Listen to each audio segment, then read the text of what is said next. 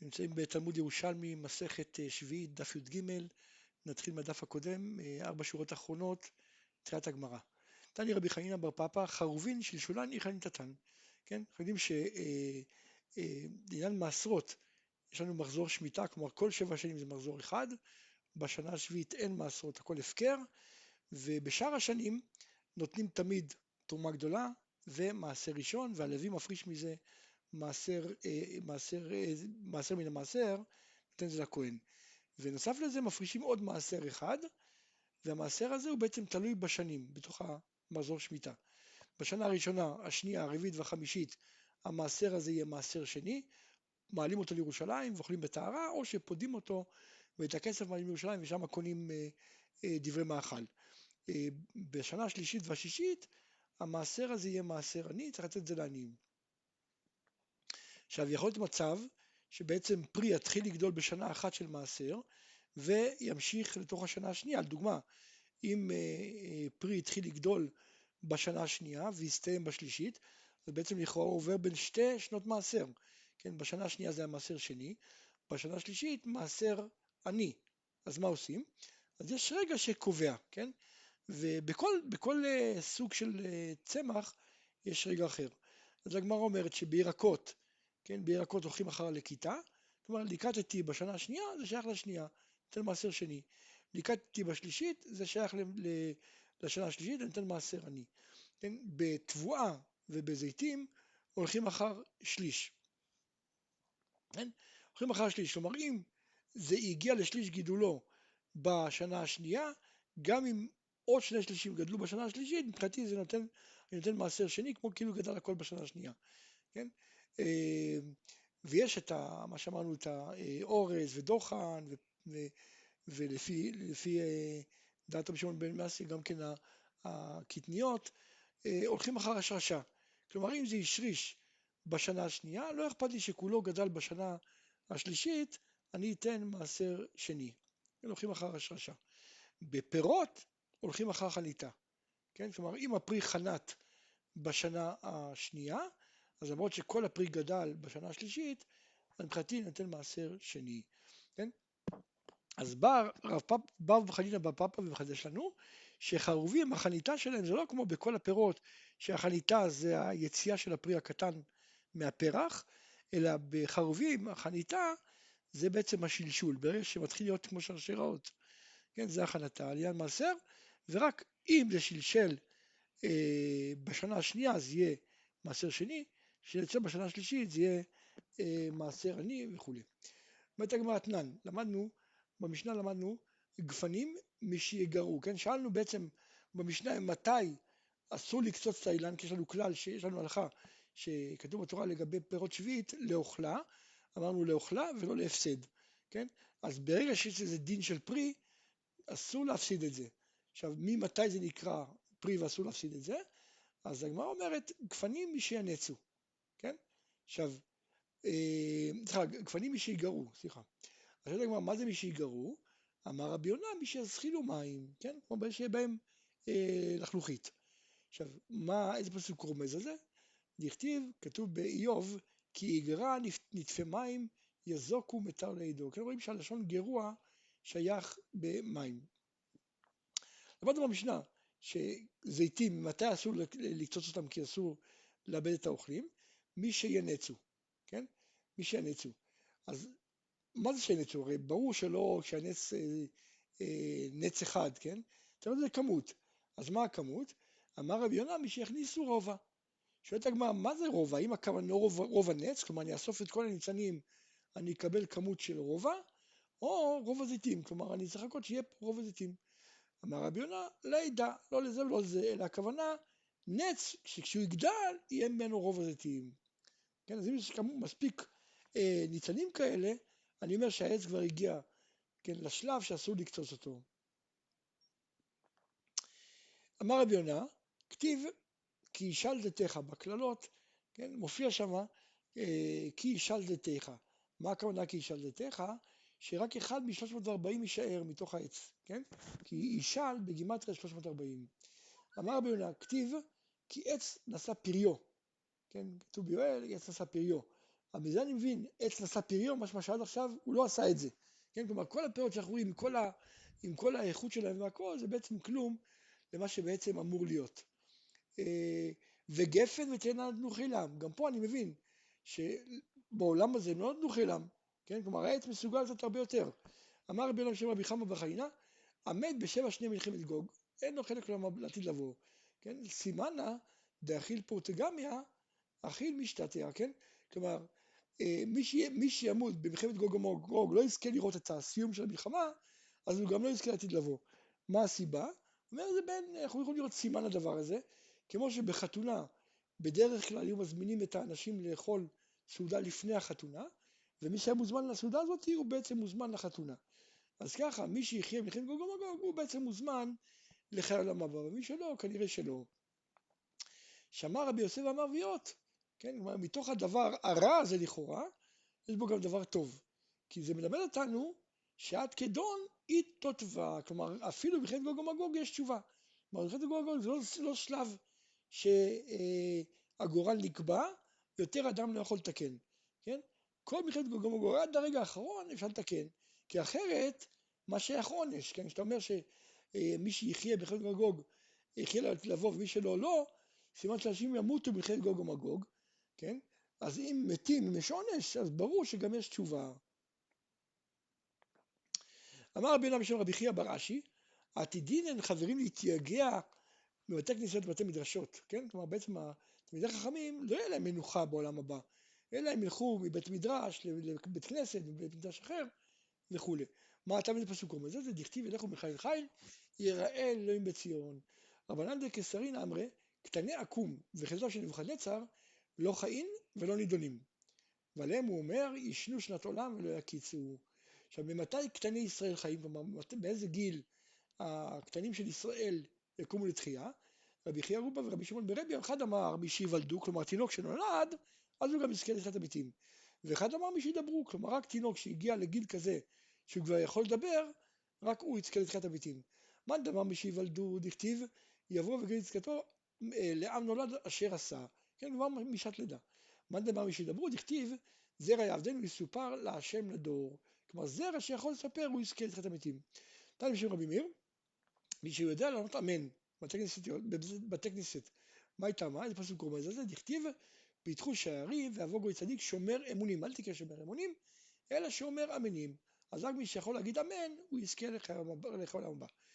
תמן אמרי, כלומר בבל היו אומרים, שמי שימולו אותו, כלומר שימלאו אותו, דכתיב נשאתי אימך אפונה, כלומר היה לי פחד שמא אני לא אזכה לברית מילה, כן, אימך אפונה. זה בעצם המקור למנהג, כן, שלא, שלא נדע, כן, שתינוקות שנפטרים לפני הברית מילה, אז נוהגים לעשות להם ברית מילה אחר הפטירה. רבנן דאח אמרין, מי שיוולדו, כלומר שנולדו כבר זוכים לחיות לעולם הבא. שנאמר, ולציון יאמר איש ואיש יולד בה והוא יכונניה עליון. רבי אליעזר אומר, אפילו נפלים, כלומר אפילו שהם עוד לא, עוד לא סיימו את היצירה שלהם, הם כבר יזכו לתחילת המתים. מה הטעם איזה פסוק הוא בזה? זה דכתיב ונצורי ישראל להשיב, אל תקרא נצורי אלא ונצירי ישראל. כן, כלומר ממש מתחילת היצירה. אז הלך פרק בראשונה, הלך פרק בראשונה, הלך פרק בראשונה נמצא השם. אנחנו פרק A מהלכה א'. אומרת, אומרת המשנה, בנות שוח, שביעית שלהם שנייה, שהן עושות לשלוש שנים. כן, אנחנו יודעים שאמרנו שפירות הולכים אחר חניתה, אז בנות שוח שהזמן מהחניתה עד ההבשלה זה שלוש שנים, אז אם הפרי הבשיל בשביעית, כן, אז הוא כבר פרי פירות שביעית, בו קדושת שביעית, כן, אבל הוא מבשיל רק בעוד שלוש שנים, אז לכן השנה שבהם הפירות האלה אסורים, זה דווקא השנה השנייה, כן, שביעית, ראשונה ושנייה. רבי יהודה אומר, הפרסאות מהסוג אחר של תאנים, אה, שביעית שלהם מוצאי שביעית, כי הם עושים לשתי שנים, כלומר זה, זה חונט בשביעית, לוקח שנתיים עד ההבשלה, יוצא שבשנה בשנה הראשונה זה בעצם הזמן של השביעית. אמרו לו, לא אמרו אלא בנות שוח, כלומר לא ראינו שחכמים חילקו אלא לגבי בנות שוח בין השביעית לשנה אחרת, כן, כלומר שהפרי אה, נוצר בשביעית ואף על פי כן האיסור שלו בשנה אחרת, ראינו את זה רק בבנות שוח, לא בפירות אחרים. גמרא, לא יודע מה זה בנות שוח? פיתיריה, סוג של תאנה. שאתה מה, מה פירוש שהן עושות אחת לשלוש שנים? מה הכוונה? האם בכל שנה ושנה הם עושים, אלא שהשנה מסתיימת אחרי שלוש שנים, כן? כלומר, בשנה הראשונה אה, צומח אה, פרי, הוא יבשיל שלוש שנים אחר כך, כלומר בשנה הרביעית הפירות יבשילו, בשנה, בשנה, בשנה השלישית, סליחה, כן? ובשנה השנייה גם גודל פרי, והוא יבשיל בשנה הרביעית, בשנה השלישית וכולי, כלומר תמיד לוקח שלוש שנים, אבל כל שנה יש פירות, כן? האם זה הכוונה? או הכוונה שלא, יש לי אין פירות, שנתיים אין פירות, שנה שלישית רק יש פירות. אמ, כן, נקרא את זה בגמרא, בכל שנה ושנה עושים פירות, אז שההבשלה מסתיימת אחרי שלוש שנים, או אחת לשלוש שנים ועושה פירות. אומרת הגמרא, יהיה פה בעיה. אם בכל שנה ושנה הם עושות פירות, אלא שהפירות נגמרים אחר שלוש שנים, כן? יוצא שכל הזמן יש לי פירות בעץ הזה. אז איך אני יודע איזה פרי חנת בשביעית? רבי יונה אמר, מי שיקשור עליו חוט, כמו שעושים בביקורים, קושרים חוט, אז ככה בשביעית הוא ירד ויקשור על כל העצים שחנתו, על כל הפירות שחנתו, יקשור עליהם חוט. תני שמואל דוחף בהם כסם, כלומר דרך אחרת לזהות את הפירות שחנתו בשביעית, דוחפים בהם כסם. תני רבן שמעון גמליאל אומר, אילן שחנת קודם חמישה עשר בשבט, מתעשר לשעבר. לאחר חמישה עשר בשבט, מתעשר לאבא. גם את זה אומר, נכון, הולכים אחר חניתה, אבל השנה, ראש השנה שלו זה לא ראש השנה האמיתי של השנים, אלא ט"ו בשבט זה ראש השנה לאילן. אז לכן, פרי שחנת קודם ט"ו בשבט, אז הוא מתעשר על השנה הקודמת, פרי שחנת אחר ט"ו בשבט הוא כבר שייך לשנה הבאה. תני אמר רבי נחמיה, במה דברים אומרים? באילן שהוא עושה שתי גרנות או יותר בשנה. כן? שכיוון שאין לו זמן לכיתה אחד, אלא לוקחים לו פעמיים, אז בזה הלכו חכמים אחר חניתה. אבל באילן שהוא עושה גורן אחת בשנה, כמו זיתים, תמרים, חרובין, אז למרות שהם חנתו קודם לזמן הזה, הרי אין עתיד לבוא, כי הולכים אחר לכיתה, כן? כלומר בעצם רבי נחמיה בא ומחדש, שכל מה שאמרנו שהולכים אחר חניתה, זה רק בעץ שעושה שתי גרנות, כן? הולכים אחר חניתה, אז עץ עושה שתי גרנות, אז אם הגורן, כלומר אם הפירות, יש לנו פירות שגדלו קודם ט"ו בשבט, כן? אז אני, חנתו לפני ט"ו בשבט, אני אומר שהם שייכים לשנה הקודמת, חנתו אחר ט"ו בשבט, כלומר אותו עץ, הפירות ש, שממנו חנתו אחר ט"ו בשבט, הם יתאסרו לאבא. אבל עץ שכל הפירות שלו גדלים בבת אחת, כן, יש לו רק גורן אחת, אז פה נלך אחר לכיתה, כן, ולא אכפת לי מתי זה היה, כן, כלומר לא אכפת לי מתי הייתה חניתה, מה שאכפת לי זה כיתה. ליקטתי את זה אחרי ט"ו בשבט לכאורה, אז תמיד זה יהיה שנה הבאה. גם אם החניתה הייתה קודם ט"ו בשבט. זה, זה, זה, הסבר אחד, כן?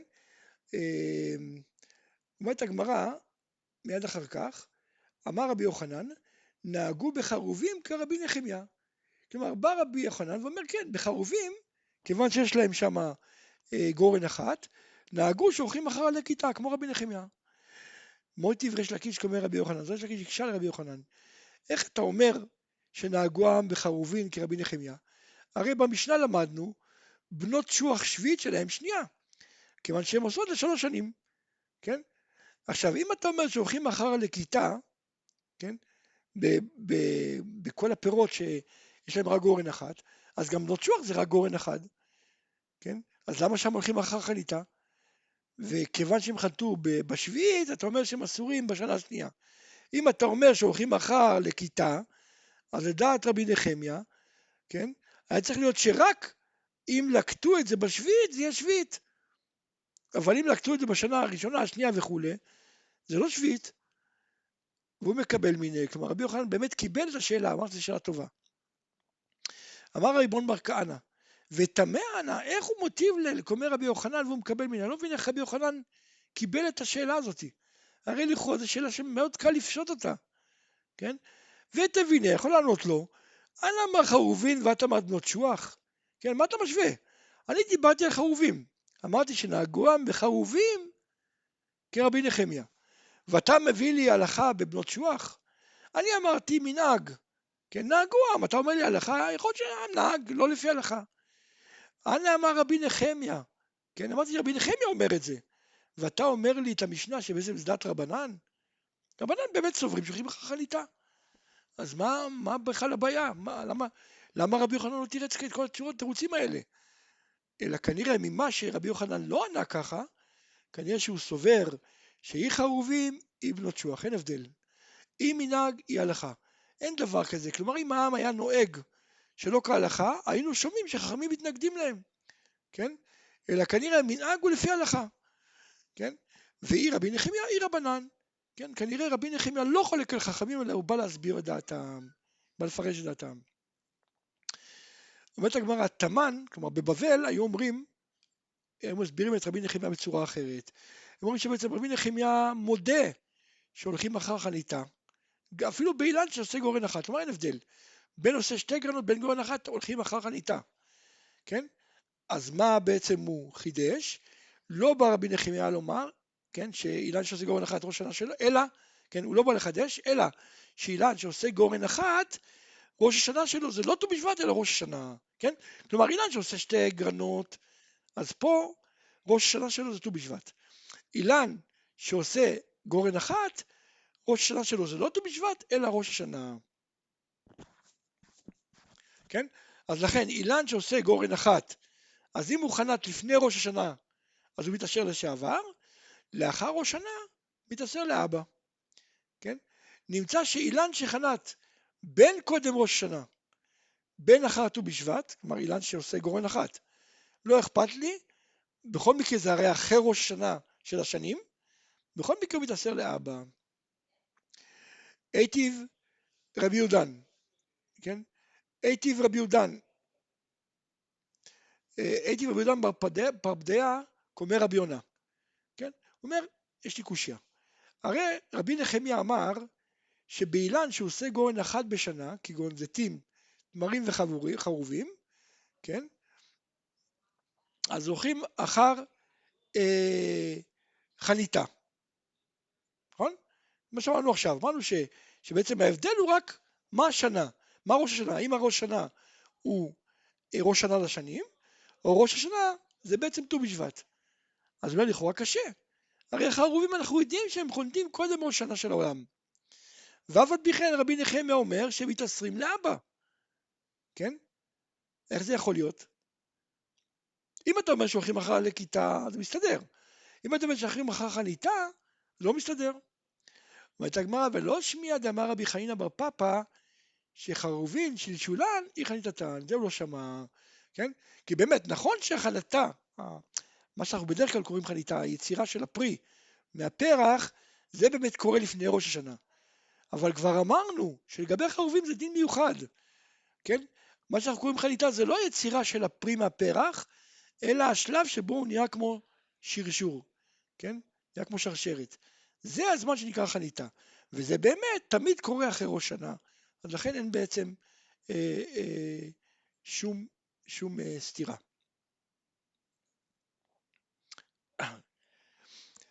אה, אומרת הגמרא, רבי יוסי אמר הסבר אחר. הוא אומר, לשיטת רבי נחמיה, כן, אה, אילן שעושה גורן אחת בשנה, לא הולכים אחר חניתה, אלא אחר הבאת שליש. וראש השנה זה ראש השנה של עולם? כלומר, הוא מביא פה, הוא אומר שיש אה, שני הבדלים, כלומר, עץ, אילן שעושה אה, שני פירות בשנה או יותר, אז אילן כזה, ראש שנה שלו זה ט"ו בשבט, והולכים אחר חניתה.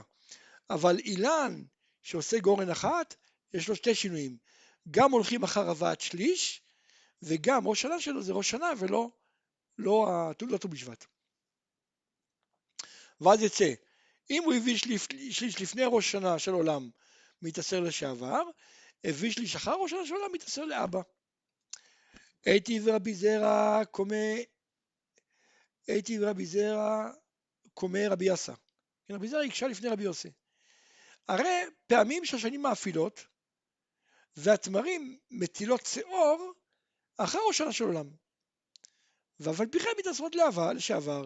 כלומר אם אתה אומר ככה, שבפירות האילן הולכים אחר הבאת שליש, פירות כמובן כמו שאמרנו, שיש להם גורן אחד, כן? וראש שנה שלהם זה ראש שנה, הרי גם תמר זה עץ שיש לו גורן אחד. ואצלו, הבאת שליש, זה מה שנקרא מטיל שאור, כן? אז מה שהוא מטיל שאור, זה נקרא הבאת שליש. עכשיו, הרבה פעמים השנה היא אפלה, ואז הטלת שאור היא אחרי ראש שנה. ואף על פי כן תמיד ראינו שתמרים מתעשרים בשנה שעברה. איך זה יכול להיות? כן, הרי ראש שנה שלו זה ראש שנה. אבל הוא מביא אחר ראש שנה, אז למה מתעשר? למה מתעשר לשעבר? אמר רבי זרע, לא מן דעתי אמר רבי אסא מילתא, אלא מן הדע בשם רבי יוחנן וריש לקיש, כן? כלומר בעצם את השאלה היפה הזאתי הוא שמע מרבי יוחנן וריש לקיש. רבי יעקב ברח אמר בשם שמואל בר אבא, כן? הסבר אחר. לרבי נחמיה אומר, גם באילן שעושה גורן אחת, ראש שנה נשאר ט"ו בשבט, זה לא, ראש שנה לא מתחלף, כן? ראש שנה לאילנות, תמיד זה ט"ו בשבט. בין אם האילן עושה גורן אחת, בין אם הוא עושה שתי גרנות. אז מה ההבדל? אלא בשאילן שיש לו רק גורן אחד, לא הולכים אחר הכנתה, אלא אחר הבאת שליש. כן? אז לכן, אם הוא הביא שליש קודם ט"ו בשבט מתעשר לשעבר, אחר ט"ו בשבט מתעשר לאבא. אז בעצם זה ההבדלים. כן? כלומר, אילן שיש לו כמה גרנות הולכים אחר חניתה, אילן שיש לו רק גורן אחד הולכים אחר הבאת שליש, אבל תמיד, ט"ו בשבט זה ראש שנה. אמר רבי זרע ויעוד, זה יפה מאוד, סביר מאוד מה שהוא אמר עכשיו, כן? שט"ו בשבט לא משתנה, ראש שנה נשאר ט"ו בשבט. למה? מה הראיה? הוא אומר שהרי אתרוג, כן, אנחנו יודעים שאתרוג במעשר, שינינו את הזמן שלו, הולכים אחר לכיתה, כן? כלומר, עקרנו את ההתייחסות לשלב הגידול שלו, עקרנו את הכנתה. לא מתייחסים יותר לשלב גידול, כן? כמו חניתה או ועד שליש או וכולי, ניתקנו את זה ממנו, ואמרנו הוא הולך אחר לכיתה. ואף על פי כן לא עקרנו את השנה שלו, ראש שנה נשאר אותו דבר. נשאר ט"ו בשבט, כמו כל שאר האילנות. אז כאן, שלא עקרת את חניתתו, כלומר אתה עדיין מתייחס לשלבי גידול. לא חניתה, אבל בתר שליש, זה שוב פעם, זה שלב בגידול. כן, לא עקרנו את זה לגמרי. אז קל וחומר שלא נעקור את ראש השנה שלו ויישאר ט"ו בשבט. כן, ככה רבי זרע נותן חיזוק, כן, לרעיון הזה שבעצם אה, ט"ו בשבט הוא ראש השנה לכל האילנות, וכל מה שהשתנה בין אילנות שיש להם רק גורן אחד, או שתי, או כמה גרנות, שאם יש להם גורן אחד הולכים אחר הבאת שליש, שתי גרנות או יותר הולכים אחר אה, חניתה. רבי בון ברכי אביי קמא רבי זרע, כן, מעתה, כלומר אם אתה אומר שהולכים אחר הבאת שליש, אז למה שלא נחלק את זה, נגיד, כן, נגיד שליש ראשון יתעשר לשעבר, ושליש שני יתעשר לאבא, כן, כלומר, נגיד מה שגדל, אם השליש שאתה אומר גדל, צמח לפני ט"ו בשבט, ושני שליש צמח אחר ט"ו בשבט, אז אוקיי, אז נעשר שליש לשעבר, ושני שליש לאבא. אמר לו לא, למה בחרו דווקא שליש? כיוון ששליש ראשון קשה לבוא. כלומר, זה עיקר הגידול. כלומר, אנחנו חשבנו כאילו הפוך, אמרנו, הרי לכאורה צריך ללכת אחר הרוב. אומר לא, בדיוק הפוך. מבחינת המאמץ בגידול, השליש הראשון זה הכי קשה לבוא. וכיוון שהוא בא, מיד הוא גדל. כך ששליש זה עיקר הגידול. אמר רבי אבא, כאריס אומן יליף לרבי זרע. כן, רבי זרע הצליח ממש כמו איזה אה, חקלאי אומן. בקיא בגידול, באמת צודק. כן, כמו ששמואל אמר, שיטין יומין ראשונים מביא שיטה עלים, כלומר עץ, מביא, בתוך 60 יום מביא כמה, שש עלים, ועוד שש ימים מביא 60 עלים. כן, רואים מכאן שבעצם השלב הראשון הוא הקשה. תניא בר שם אומר, מצאת עלין ועד פגים, כלומר מתחילת העלים של התאנה עד הפגים, 50 יום. מהפגין עד השיטין והנובלות, עוד 50 יום. משיטין ונובלות עד תאנים, עוד 50 יום. כן? כלומר, בעצם יש לנו פה 150 יום מתחילת העלים עד שהפרי מוכן. כן? רבי יונה אמר, כולון 40, הוא אומר לו, כל סדרה זה 40-40. 40 מהעלים עד הפגין וכולי, ותמיד 40-40. אומרת הגמרא, אז מזה נוכל ללמוד, כן? שאם ליקט תאנה ולא יודע מתי חנתה, כלומר זה יכול להיות תירוץ לשאלה הקודמת ששאלנו, כן, אם לקטתי תאנה, איך אני יודע מתי היא חנתה, ושם הצענו לגבי הפירות של הבנות שוח, הצענו שיקשרו חוט או שישימו אה, קיסם. לא, אתה יכול לקחת תאנה, כן, וללכת אחורה, תאנה רגילה, אני יודע, כן, לך אחורה, מי, עכשיו היא בשלה, כן, לך אחורה 100 ימים, 100 ימים, תדע שהיא חנתה אז. אז אם היא חנתה קודם ט"ו בשבט, אתה מעשר אותה לשעבר, אחר ט"ו בשבט אתה מעשר אותה לאבא, כן? ולכאורה אנחנו יכולים להגיד גם את זה לגבי בנות שוח, כן? כלומר, לך אחורה שלוש שנים, ואז תדע אם זה חנת, כן? לפני ט"ו בשבט, אחר ט"ו בשבט, אה, בשמיטה, לא בשמיטה, תוכל לדעת הכל, כן? פשוט לך אחורה את הזמן של הגידול. תנן, למדנו במשנה, רבי יהודה אומר, פרסאות שביעית שלהם מוצאי שביעית, שהן עושות לשתי שנים, כלומר חניתה, אם היא הייתה בשביעית, לוקח עוד שנתיים מה שזה מפשיל, ובעצם השנה הראשונה לשמיטה, זה בעצם השנה השביעית. אמרו לו, והרי עמך בטבריה ועושות לשנה אחת, מה אתה מדבר? כלומר, אין דבר כזה אה, פרסאות שנותנות לשנתיים. תראה, בטבריה יש כמה עצים כאלה, ואתה רואה שהם עושים אחרי שנה אחת. אמר להם, והרי עמכם בציפורי ועושות את זה שתי שנים, כן? יש, אתם רואים לידכם בציפורי, וגודלים לשתי שנים. כלומר, בעצם זה ויכוח, כנראה שיש חלק מהעצים האלה כן עשו לשתי שנים, וחלק עשו לשנה אחת, והשאלה איך מתייחסים לעצים כאלה. אנחנו פרק ה' הלכה ב'. אומרת המשנה, הטומנת עלוב בשביעית, כן, נהגו בעצם אה, הדרך לשמור, לשמור את ה, כל הפירות, כן, אה, לא היה מקרר. הדרך לשמור את זה זה באדמה. כן, מדובר, על, מדובר על כאלה שיש להם, אה, כן, בצל או תפוחי אדמה, דברים כאלה שיש להם פקעות. אז הדרך לשמור אותם זה באדמה. אז ברגע שהוא טומן אותם באדמה, זה לכאורה נראה כמו זורע. אז מה קורה? צריך, צריך למנוע מראית עין. אז אומרת המשנה, טומן נלוב בשביעית, רבי מאיר אומר לא יפחות מסעתיים. כלומר, קודם כל לשים כמות של סעתיים, שזה ברור שלא לא זורים ככה. ועוד דבר, צריך להיות גובה שלוש טפחים. כן, גם כן, שלא יפרוס את זה לגמרי, אלא יהיה לפחות גובה שלוש טפחים. עוד דבר, עליהם יהיה רק עפר טפח, לא יותר מטפח. כן, שזה לא ייראה לגמרי כמו זריעה. חכמים אומרים, הכל פה, כל השיעורים יותר קטנים. לא לפחות מארבעה קבים, לא, לא צריך סעתיים, אלא מספיק ארבעה קבים במקום. עוד דבר, הגובה אה, צריך לפחות טפח, לא צריך שלוש טפחים. ועוד דבר, טפח עפר לגביו, כלומר גם מסכימים שיחסה את זה במקסימום טפח אחד של עפר. עוד דבר, צריך לטמון אותו במקום מצד בני אדם. כלומר, דבר, מקום שלא זורים בו. כלומר, אם הוא יטמון את זה בתוך השדה שלו, אז זה כבר נראה כמו זורע. אבל אם עושים את זה במקום דריסת בני אדם, בני אדם הולכים שם, מקום שלא, מג... בדרך כלל לא זורים שם, לא מגדל, אז זה יוריד את העניין של מראית עין. אומרת הגמרא, לוף שעבר עליו שביעית, כן? הפרשנים מסבירים שהכוונה שהוא גדל בשביעית, עקרו אותו ונטעו אותו שוב מיד בשמינית. עקרו אותו בשביעית. אז עכשיו בעצם יש פה חלק מהגידולים, כן? למה זה? כי הרי העלים של אלוף, העלים של אלוף זה ירק, וירק הולך אחר לכיתתו, כן? אז לכאורה, אם אני לוקט אותו בשמינית, אז זה הכל שמינית. אבל כדי להגיע לדין שאנחנו נגיד תכף, אני חייב מציאות שחלק שייך לשנה השביעית, כן? אז לכן, לכן הפרשנים מסבירים שמדובר שאלוף הזה גדל בשביעית, הוא כתב אותו, שתל אותו מיד אחר כך, ואז הוא המשיך לגדול בשמינית. אז רבי אלעזר אומר, אם לקטו עניים את עליו, כלומר את החלק שמגיע להם, מדובר עכשיו שהגיע זמן הביאור, כן? אז אם העניים לקטו את העלים שלו, כן, שמגיע להם בגלל השביעית, לקטו.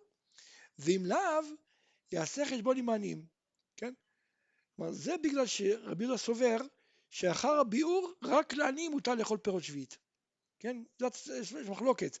לפי רבי יהודה, אחר הביאור, היחידים שרשאים לאכול אה, את הפירות שביעית זה עניים, אז לכן ברגע שעברנו את הביאור, אז בעצם יש לי פה פירות שביעית, כן, העלים עצמם יש להם ביאור, לבצל של, של אלוף אין ביאור, כן, כי הוא לא מתכלה, אבל לעלים יש ביאור, אז העלים האלה, ברגע שעובר זמן הביאור, שייכים לעניים.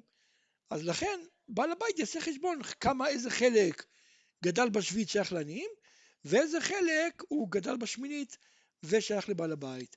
רבי יהושע אומר לא, אם לקטו עניים, לקטו. כלומר, אם בשביעית, כן, הם לקחו כבר, מה שהם לקחו, לקחו.